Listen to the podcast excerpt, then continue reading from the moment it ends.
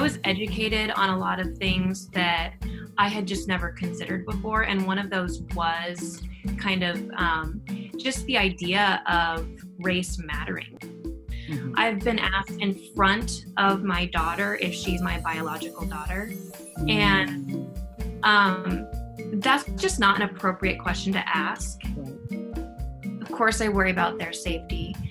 Um, and I worry about my husband's safety because I don't want my children to grow up without a dad because he was going five miles over the speed limit. Right. What does a white woman raised in rural America teach her brown multi ethnic children about racism? What concerns does she share with Black mothers? How does colorism affect the varied shades of brown in their family? What does she hope the church will do to address racial injustice? These questions and more we'll explore while getting real, immersed in truth.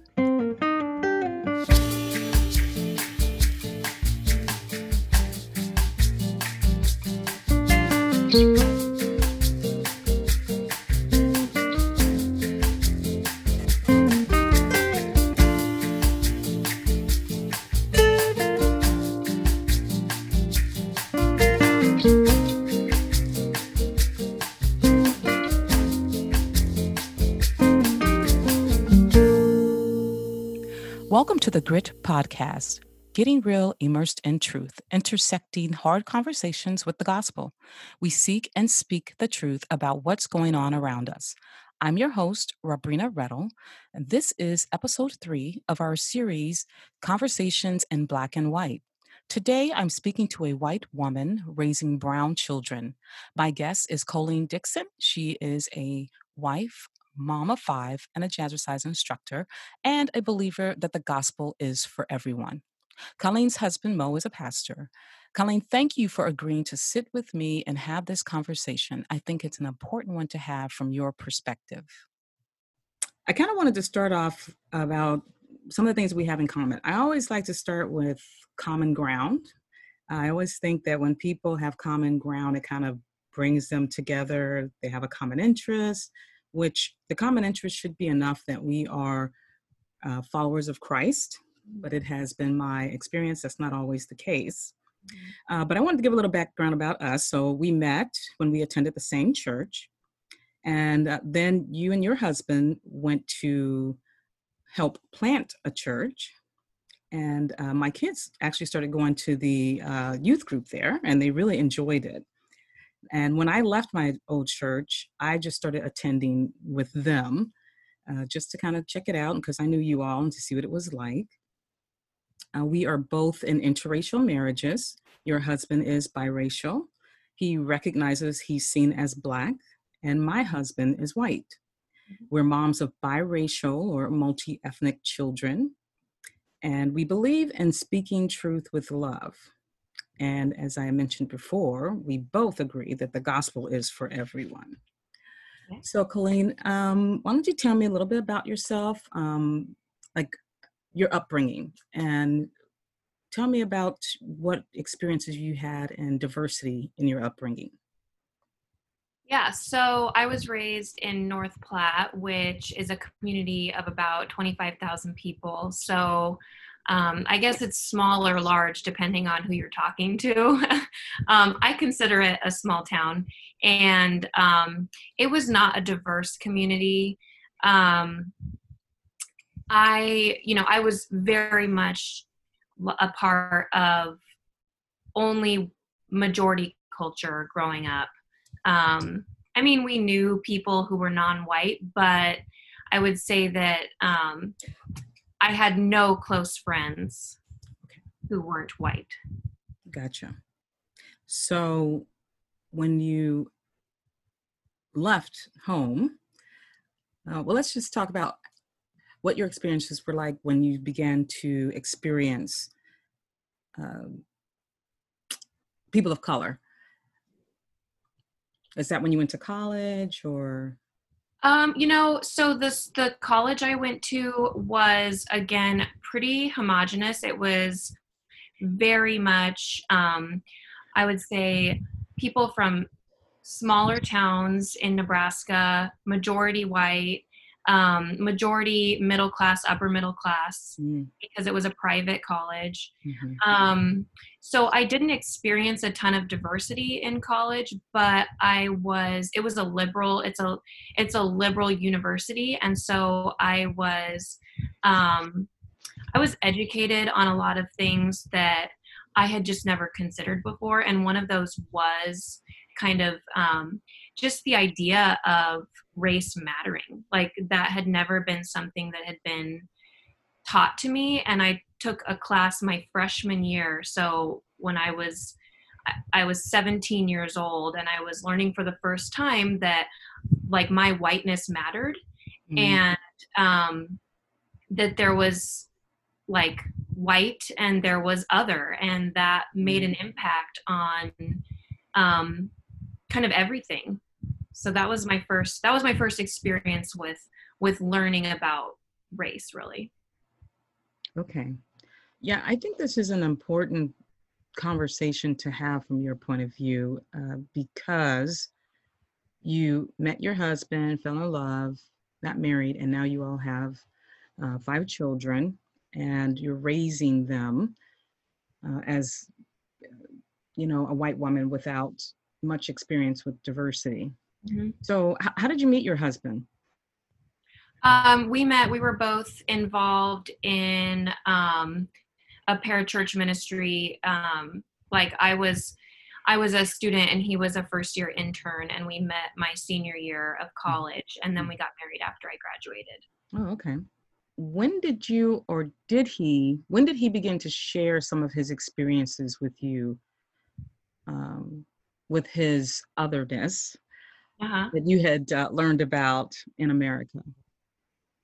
So when we first got married, um, I think that he had repressed a lot of his kind of um, racial identity. Like he had been really entrenched in conservative Christian culture for um, like a few years prior to meeting me. And so um, I think he'd been taught and he had come to believe that his blackness as it's seen even though he is half white and half black but his blackness didn't matter and wasn't something that you know he was kind of taught the colorblind mentality yes and yes. so um he started to believe that too. And so like race wasn't something that came up a lot in the first first couple of years of our marriage um, because we'd both been kind of i guess we've both been taught to believe that it just shouldn't matter. Um, and so he would tell me stories about um, different things going on when he was um, growing up, but he was. Um, his father is a drug addict, so a lot of the things that he would talk about, we could chalk up to just his dad being, you know, a drug addict and a criminal, and not necessarily having to do with their race. Colleen stated they didn't take into account the experiences that Mo's father had due to racism that took him down the road of drugs and criminal activity. It's something most of us don't think about. The anxiety, anger, sadness, lack of control, and internalization of value affects many in this way. Some want to numb or escape the pain, others try any way possible to take control of their environment.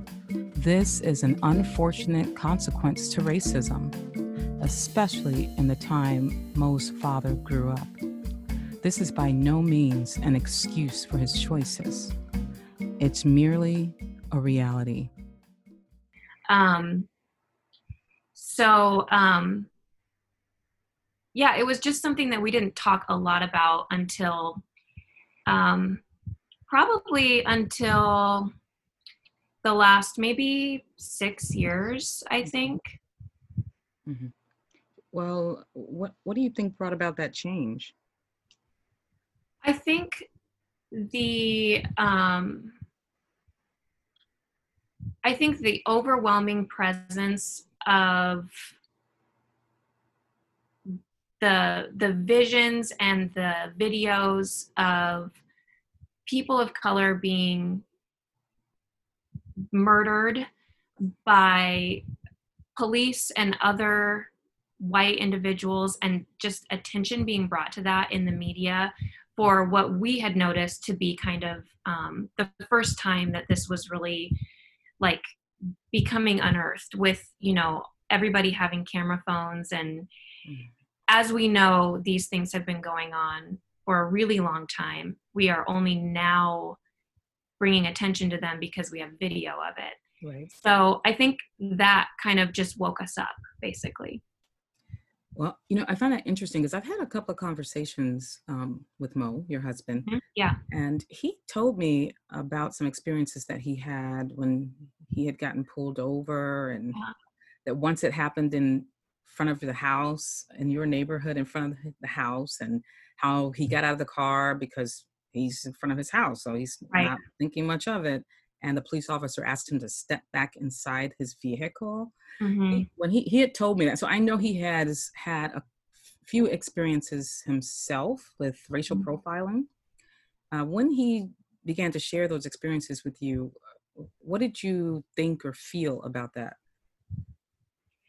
Um, it upsets me, and I always believe.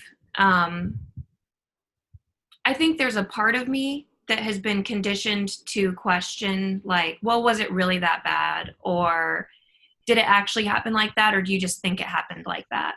Um, but my husband's not a dramatic person. And so um, i believe him and it makes me angry for him that um, because it is true. Like we um, i've told this story and he may, maybe told this story to you that we were driving the same car that was that had no plates on it for about a month and I never once got pulled over. And we were driving at about the same amount of frequency. And he got pulled over, I think, three times within that month, asking for just asking for proof that, you know, that he legally owned the vehicle because we didn't have plates on it we didn't have in transit stuff and so um, and nobody ever asked me nobody ever questioned me. And one at one point i was being followed by a police officer and i didn't have my driver's license on me. It just happened this way that i had we were coming home from church in separate vehicles and i had um, given him the baby and the diaper bag and which had my wallet and my cell phone. So i had really nothing on me but my car keys. Mm-hmm. and i was driving this car that did not have plates and i didn't have my license on me or my cell phone or anything. And i thought surely this is when i will get pulled over and i will just have to beg the officer to believe me that I am legally allowed to be driving and driving this car. And um, I was followed for maybe five or six blocks by a police officer, and she never once pulled me over. But I don't know that it would have gone as well if it had been my husband. Yes, right. That's funny. I have a similar story. We travel, my family lives in Texas, so we travel back and forth to Texas uh, maybe two times a year. And one time on the way back, I was driving and uh, my husband Troy told me to, you know, speed up. You're, you can drive a little over the speed limit. And he and I went back and forth. I'm not driving over the speed limit because I understand what happens when people right. who look like me drive over the speed limit. And he kept there urging. And so I like, I went five over. And sure enough, I got pulled over uh-huh. and the police officer comes and he looks in the vehicle and he you know he was very nice and calm and asked for license registration and uh, my husband you know he's like what what are you where are you coming from because he saw the kids and all the stuff in the back i'm like coming from texas we just went visit family you know just a little tired and then my husband started talking and the police just listened to him he's like yeah we're just a little tired we've been on the road for a while and he said, okay, well, just make sure you maintain the speed limit and be safe. And from that time on, I first I looked at him and I said, I told you. Right. And he said, Yes, you did. and then from that time on, when we traveled, he did not want me to drive. Yeah. Because now in his mind, when she drives, she gets pulled over. Yeah. Um, so yes, it is a wake up call, I think. and to see the discrepancy and the difference of treatment is it's just very interesting. Uh, when did you begin to notice racist behaviors or experience them for yourself? Um, so I think I don't see a lot of overt racism. You know, um, I just don't. We live in the Midwest. We're in Nebraska nice. It has been my experience that in the Midwest, racism is more covert, it's subtle and disguised instead of being overt and obvious. It's more passive and usually more subconscious. Racism isn't always a slur or a physical attack. Um, I see a lot of racist ideas mm-hmm. and racist language, yes. um, specifically on social media. Um, our family hasn't experienced a lot of racism um, because we fit really well into what people want us to be as far as you know we are um, we fit really well into majority culture um, a lot of people will say things to Mo like, well, I don't even think of you as black. And um, they think it's a compliment. I would say that um, we did have some issues with our oldest, my stepson, when he mm-hmm. was in a private school. Um, we had some problems with um, some racist jokes, and then people saying, like, oh, come on, you know, when he would say, that's not funny to me. Mm-hmm. Um, and he would come home upset sometimes because he heard his friends saying racist things, thinking that he would either just let it go or that it didn't actually bother him. Mm-hmm. Um, and it was so the um, the morning after the 2016 election, um, I I I wept for a few reasons. Um, but one of them was because I knew that he was going to go to school that day. And um, all of a sudden, it was okay to be racist. Mm. Because we had a racist man as our president now. Mm-hmm. And um, so I just let him know today's going to be tough at school. Mm-hmm. And um, he never let us know if it was tough. You know, teenage boys are kind of, they keep their cards close to their chest. So, um, so I don't know for sure how how much he experienced. There's probably a lot of things that he didn't talk to us about. Mm-hmm. Um, but that's been the biggest and then also um, i wouldn't necessarily call it racism but we experience a lot of ignorance when it comes to people talking to our family and asking questions mm-hmm. i've been asked in front of my daughter if she's my biological daughter mm. and um, that's just not an appropriate question to ask right. um, and i shouldn't have to answer that in right. front of her in particular um, and there should be it should never be something that she has to like address like yes i belong to my mom or yes i belong to my dad. Yes um, it makes her feel now oh i don't look like them or i'm right. more different than they are which of course causes identity issues later on down the line.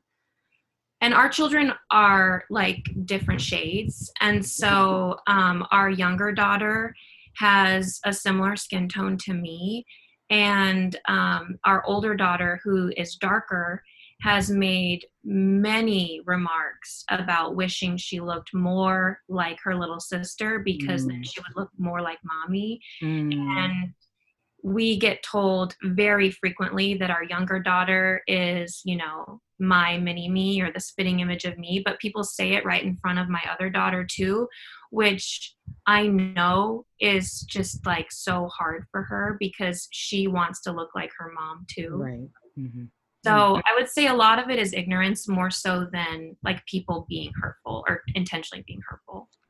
Wow, that's really that's heartbreaking. Uh, that she has to experience that and that you have to address that uh, to her Uh, Mhm. we've had the, we've had similar experiences too, because my son is also much lighter, and uh, he too has been called my son. I mean, my husband's look-alike, Yeah. and we too have been questioned, especially when he was a baby. He was very light, and people, and I am not very light, and people would say, "Is is that your baby?" Yeah. I say, "Yes, that's my baby." So yeah, I'm pretty sure he's aware too uh, that his skin tone is much lighter, of course, than Mhm. me, and he's lighter than his sister. So yes, and we've had to address similar issues with friendships, and he had a friendship end.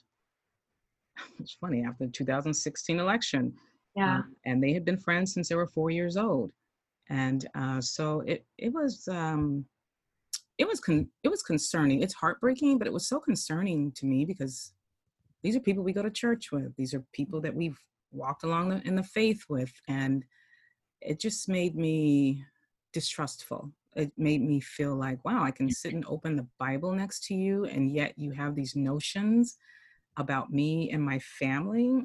It was very disconcerting, and uh, yeah, it it made us step away from the church. Of course, there was many other things going on that made us step away from the church, but a lot of it was racial and Yeah. I did not feel that I didn't feel like I was home. I didn't feel like I was part of the family.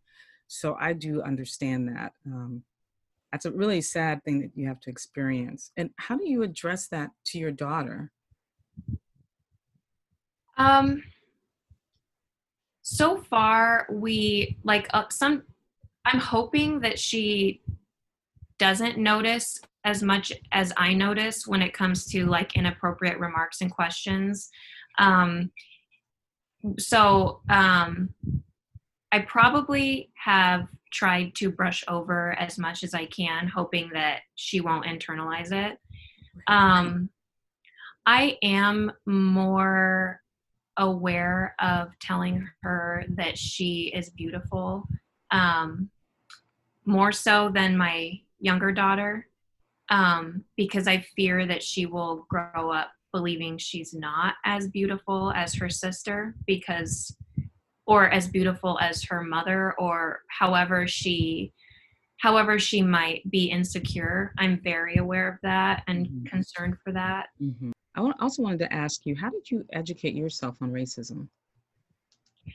Um, I think when we started to wake up to like systems of injustice, which is just something that I'd never um, understood before or had never been presented to me before, um, I realized I was going to need to like find some external forms of education because I can't just um, understand it, you know, intrinsically.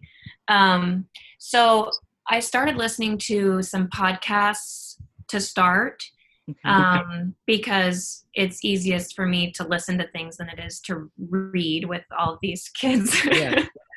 um, so just hearing from um, people who um, have different life perspectives than I do and have had different experiences than I've had, um, and learning about issues that not not just affect the black community but affect you know indigenous people or um, you know there's all sorts of issues in this country that need to be addressed not just an issue with black people although we can say that that black americans have experienced you know a unique set of challenges Yeah.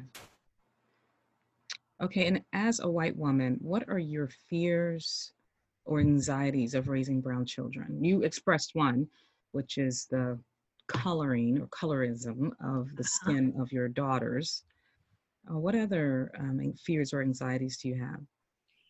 Um, of course, I worry about the safety of our boys. Um, I are so my my stepson kind of is a I don't know he is a little bit darker skinned than our other boys. Um, and his mom is white also, but it's just sort of the way and he's older, so I think that, you know, it's still we still don't know what our little boys are going to look like when they are men. But um, of course, I worry about their safety. Um, and I worry about my husband's safety because I don't want my children to grow up without a dad because he was going five miles over the speed limit. Right. Um, so I worry about that. Um, and then, yeah, like you said, the colorism, um, which, you know, some of your white listeners might not know what colorism is. Colorism is noted as preferential treatment of same raced people based on the color of their skin, a consequence of the trauma of slavery, when female slaves were raped by their master. European heritage mixed with African heritage resulted in light skinned offspring and various hues in the Black and Latinx culture today. Exercises such as the brown paper bag test helped steep the affliction of colorism in our culture. The brown paper bag test was to determine whether or not certain people could have certain privileges.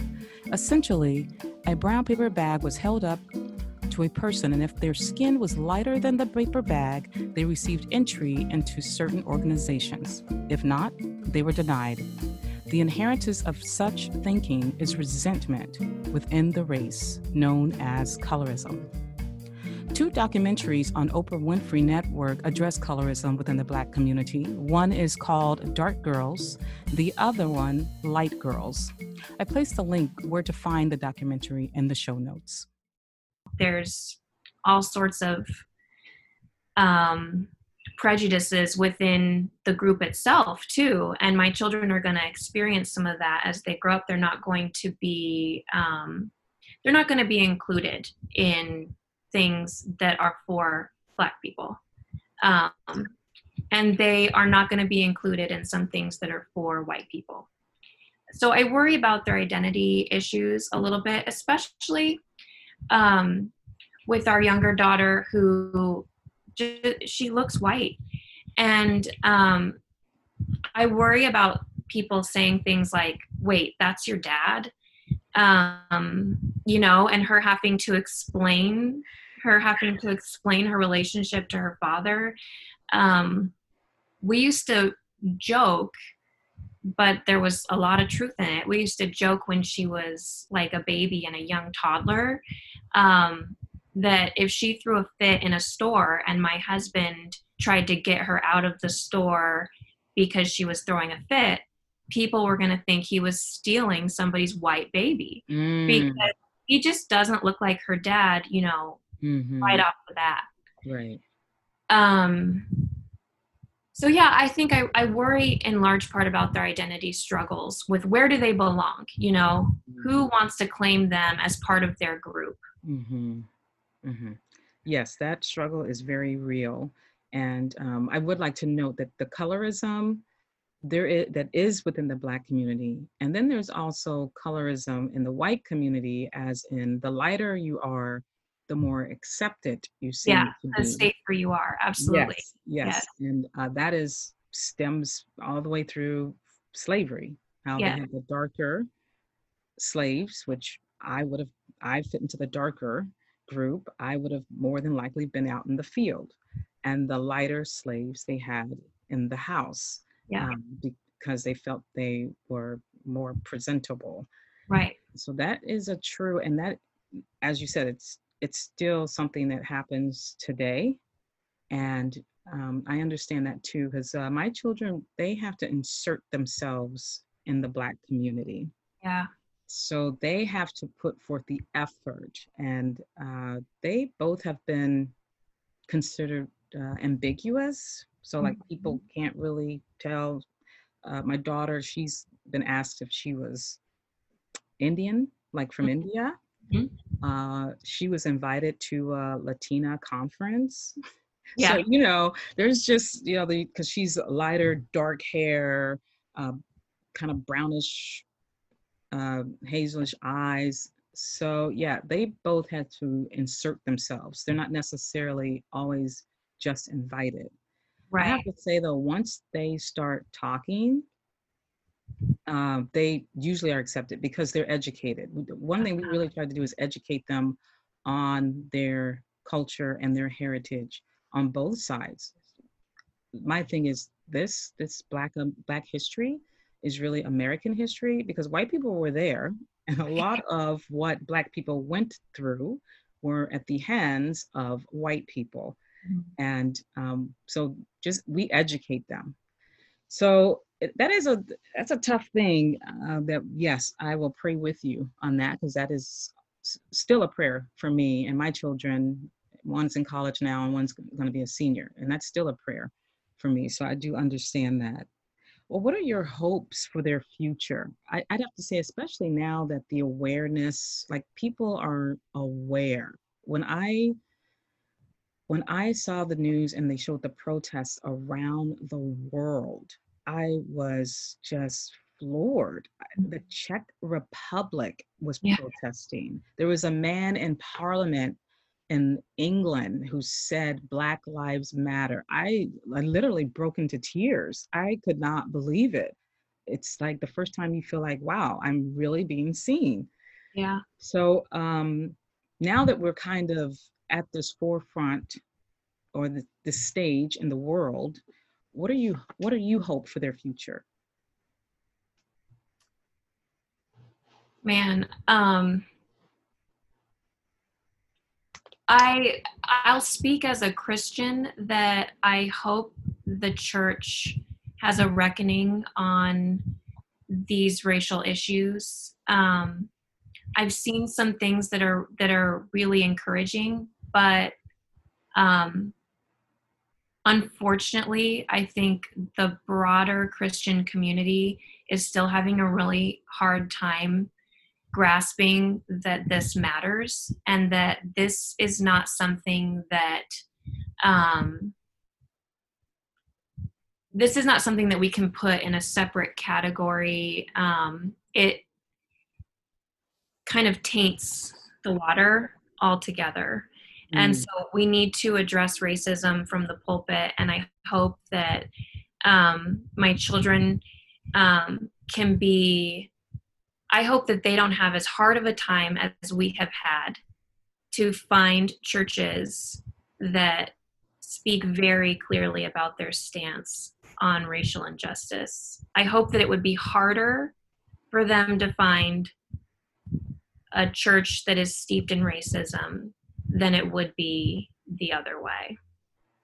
Yes, I, I would agree. And that is my prayer also is that the church will repent. Yeah. Um, that's basically what you're looking for repentance, repentance, acknowledgement, conviction, and truly furthering the kingdom of God with the gospel, not framed through the lens of a white person. Yeah. The gospel is not should not be framed through the lens of any one particular race or gender, as uh, Paul tells us in Galatians. You know, you're no longer yeah. Jew or Gentiles, male, female, slave or free. You know, we are all one in Christ. We're all united in Christ, and that is also my my prayer and my hope. And uh, to be honest, that's one reason why I've been struggling finding a church because I know what I don't want. Right. Uh, so I've already been there. I've already seen that. It was hurtful, and I don't want to go back into that. Uh, so my my search is for what your hope is for their future. Yeah.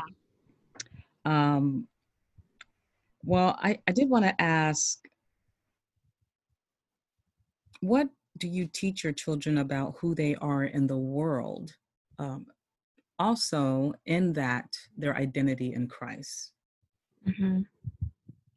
Um, so we teach our kids that they are made in the image of God.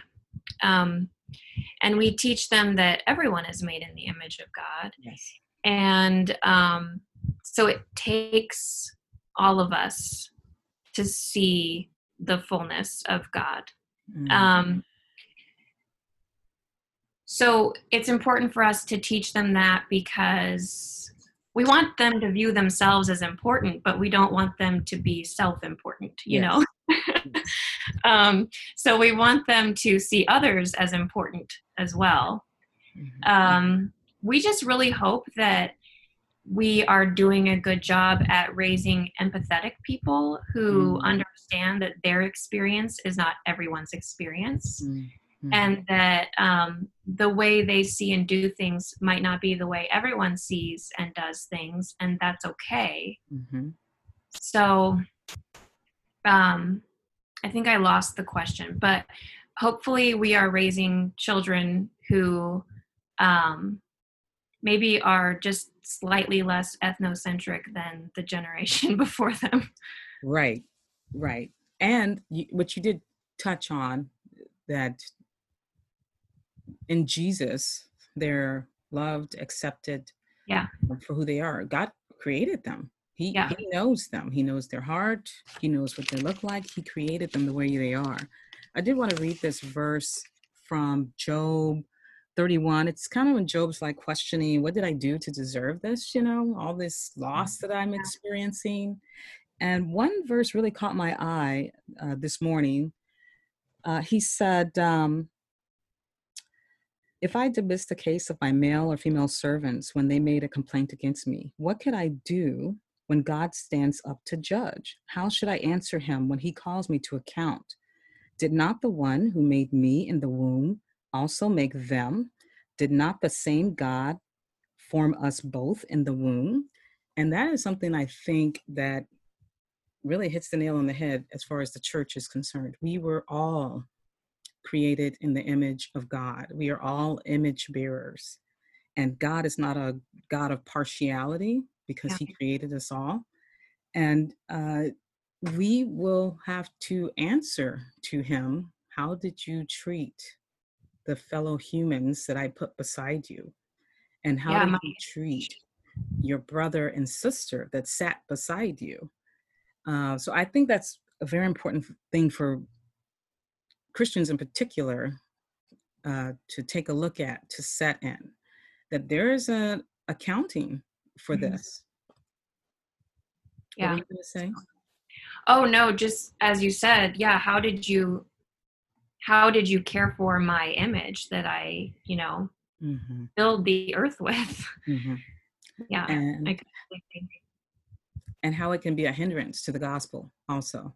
Yeah. Um, if you're just trying to, to just, I'm just going to save and then that's it. There's no, there's no true community. There's no mm-hmm. real relationship. And then you're just kind of checking a box and God wants intimacy. He doesn't want just okay, check the box of what I said for you to do. You know, he knows your heart and he wants it to come from your heart. And I think as Christians, if we truly grieve what hurts him, I just think about this sometimes and I'm like, what is God thinking when he sees this and how we hurt each other the way we do? Like, how much does that grieve him? And it, it just amazes me how people can't see that. Like, and, and that's really what makes me determine whether or not I'm going to engage in conversation with people.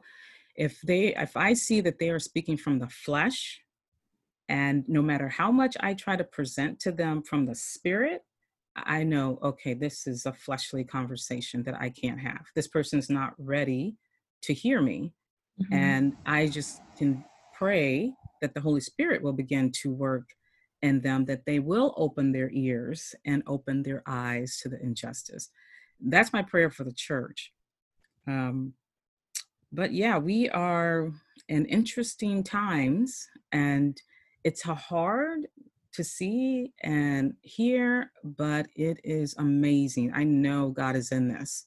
Yeah, it feels like a revival. It really does. Yes. Yeah. Yes.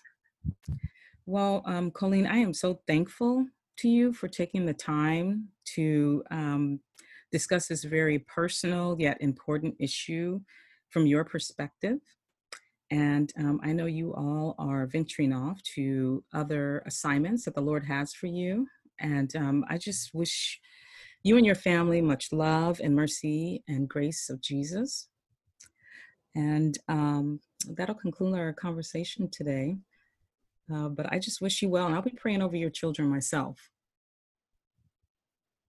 Thank you. Thank you so much. And it was nice to chat with you. yeah, it was great. It was coffee time. Yeah. Okay, well, until next time, may you, my friends, know and feel God's love, mercy, and grace upon you. Since this interview, Colleen and Mo are off to another divine assignment in New York City, where Mo will be a church planting catalyst. Please pray God's mercy, grace, and blessing over them and their family as they make their new home in Harlem.